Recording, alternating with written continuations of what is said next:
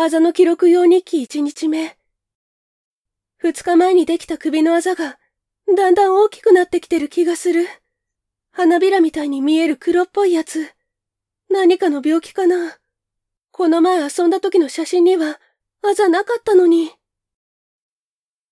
怖いよ。まだ大きくなるようだったら、病院に行く。なんか最近ミキ元気ない？彼氏となんかあった？何もないよ。元気ないのは、ちょっとバイト忙しいからかも。お金ないからシフトいっぱい入れちゃって。こないだ遊んでめっちゃお金使ったもんね。あの飲み会かなり騒いだからね。喋るのに夢中で、あんま写真撮れなかったし。みんな無理しすぎちゃダメですよ。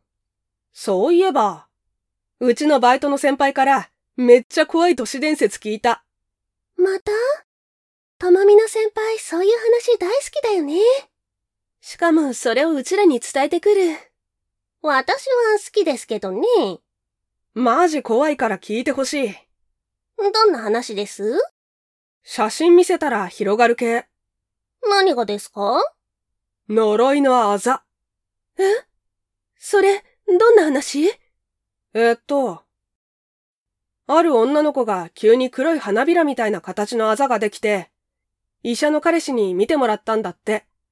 実はそのあざは重病の兆候だったけど、男はその子と別れたかったから何もないって嘘ついたんだって。そして女の子は死んでしまった。えー、ひどい。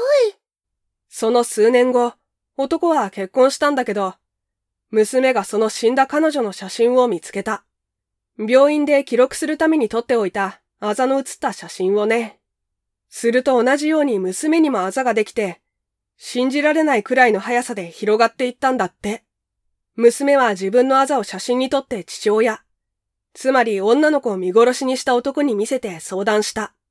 そうしたら娘のあざは消えて、父親に移ったんだって。父親は医者だから自分で何とかしようとしたけど、あざが広がるのは止められなかった。つまり、あざの写真を見たら呪いが感染するわけ？そうそう。で、呪いにかかったら自分の写真を他人に見せる。そしたら呪いも解けてもうかからないんだって。風みたい。でも写真見ただけで呪われるとか怖くない？しかも実物じゃなくて写真で写るってところが罠じゃん？ねえ、あざが広がって、それでどうなるの？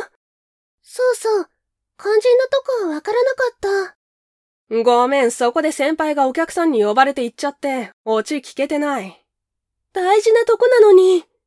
呪いを誰かに移さなかったらどうなるんだろうね。私もその話聞いたことあります。本当？呪いのあざは7日間で広がって、その間に誰かに自分のあざの写真を見せて伝染させなかったら、全身が真っ黒になって痛みが広がり、苦しんで苦しんで、最後にはもがきながら死ぬ。うわぁ。ガチ怖い話系になった。そう？よくある感じの話じゃん。本当にあったら怖いですけどね。うん。ただの作り話だよね。あざの記録用日記4日目。どうしよう。あんな話聞かなきゃよかった。でも、本当にあざが広がってる。病気とかにしてもちょっと早すぎるし、病院に行ってもただのあざだって笑われただけ。あの話みたく、重病の兆候とかじゃなくて、そこは良かったけど。でも病院も頼れないんじゃ、もう何もできない。どうしよう。あざができてから今日で7日目。今日の夜中過ぎたら、7日経っちゃう。雪乃。このカフェ、今度行かない？可愛いお店だったから自撮りしちゃった。やっぱり私に送ってくるんですか？え？みきちゃん私のこと嫌いですもんね。何言ってるの？こないだお茶した時の写真送っただけじゃん。もう遅いですよ。だって私には映らないんだし。え？みきちゃんに呪いを移したのは私だから。この前の飲み会の写真よーく見て。私のあざが映ってますから。確かにあれ送ってくれたの雪乃だけど。待って、あれみんなに送ったんでしょ？みきちゃんにしか送ってませんよ。私のあざが写った写真はね、嘘。時計見て。もうすぐ全身が真っ黒になってもがき苦しみながら死ぬ。あの都市伝説、本当の話ですから。待って、雪乃。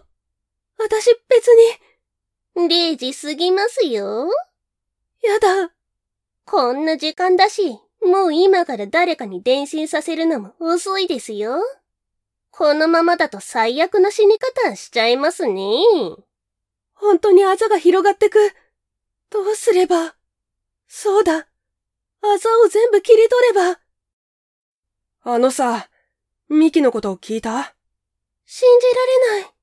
包丁で自分の皮を削いで出血しって、普通できる？本当は誰かに殺されたってこと？だってミキって、すぐ人の彼氏取るじゃん？誰かヤバい子の彼とって呪われたとか？呪いって。都市伝説じゃないんですから。だよね。そうだ。この前の呪いのあざの話のオチを先輩に聞いたんだけど、雪乃から聞いたのと違ったよ。え？なんか、普通に全身にあざが広がって終わりって話だった。